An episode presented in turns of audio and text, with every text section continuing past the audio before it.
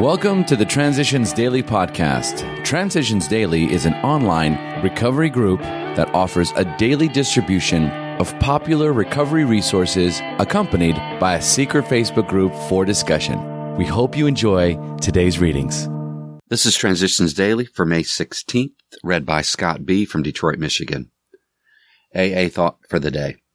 Martyrdom. Self-pity is one of the most unhappy and consuming defects that we know. It is a bar to all spiritual progress and can cut off all effective communication with our fellows because of its inordinate demands for attention and sympathy. It's a maudlin form of martyrdom which we can ill afford. As Bill sees it, page 238. Thought to consider. I can't have a better tomorrow if I'm thinking about yesterday all the time. Acronyms. Peace, Praying energetically always creates ease. Just for today. Real. From because I'm an alcoholic. AA is my home now, and it is everywhere. I go to meetings when I travel here or in foreign countries, and the people are family I can know because of what we share. As I write this, in my 28th year of sobriety, I'm amazed to look back and remember the woman or child I was then to see how far I've come out of the abyss. Alcoholics Anonymous has enabled me to move from fantasies about what I might do with my life into living it, one day at a time. Fourth edition, Alcoholics Anonymous, page 346. Daily Reflections. We forgive. Often it was while working on this step with our sponsors or spiritual advisors that we first felt truly able to forgive others no matter how deeply we had felt they had wronged us.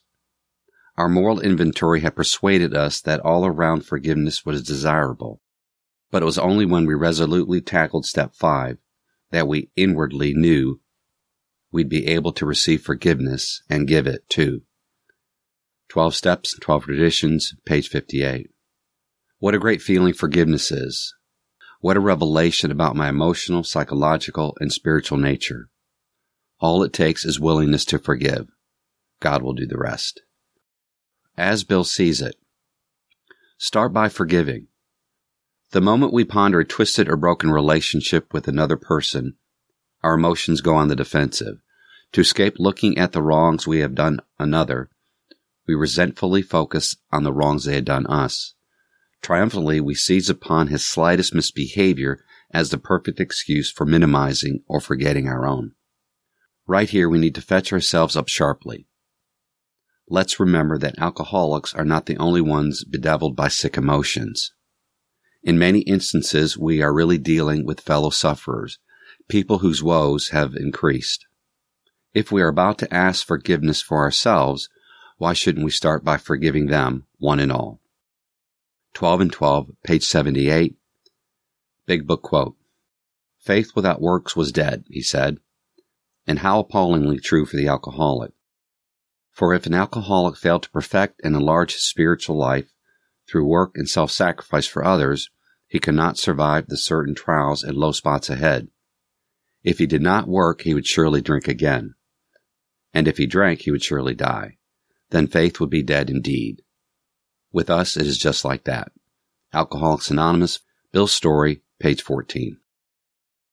24 hours a day. AA thought for the day.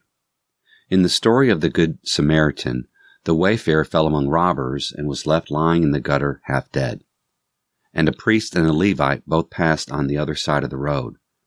But the Good Samaritan was moved with compassion and came to him and bound up his wounds and brought him to the inn and took care of him. Do I treat another alcoholic like the priest and the Levite or like the Good Samaritan?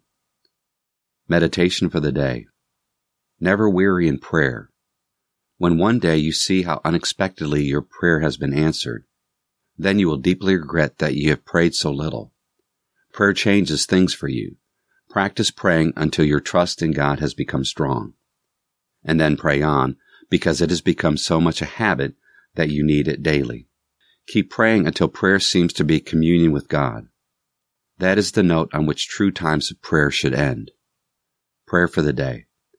I pray that I may form the habit of daily prayer. I pray that I may find the strength I need as a result of this communion. Hazelden Foundation, P.O. Box 176, Center City, Minnesota 55012. My name is Scott, and I'm an alcoholic. We hope you enjoy today's readings. You can also receive Transitions Daily via email and discuss today's readings in our secret Facebook group. So for more information, go to dailyaaemails.com today. Other than the 24 hours a day reading, unless otherwise specified, all quotes copyright Alcoholics Anonymous World Services Inc. 1952, 1957, 1967, 1973, 1975, 1976, 1980, 1981, 1984, 1985, 1988, 1990, or 2001.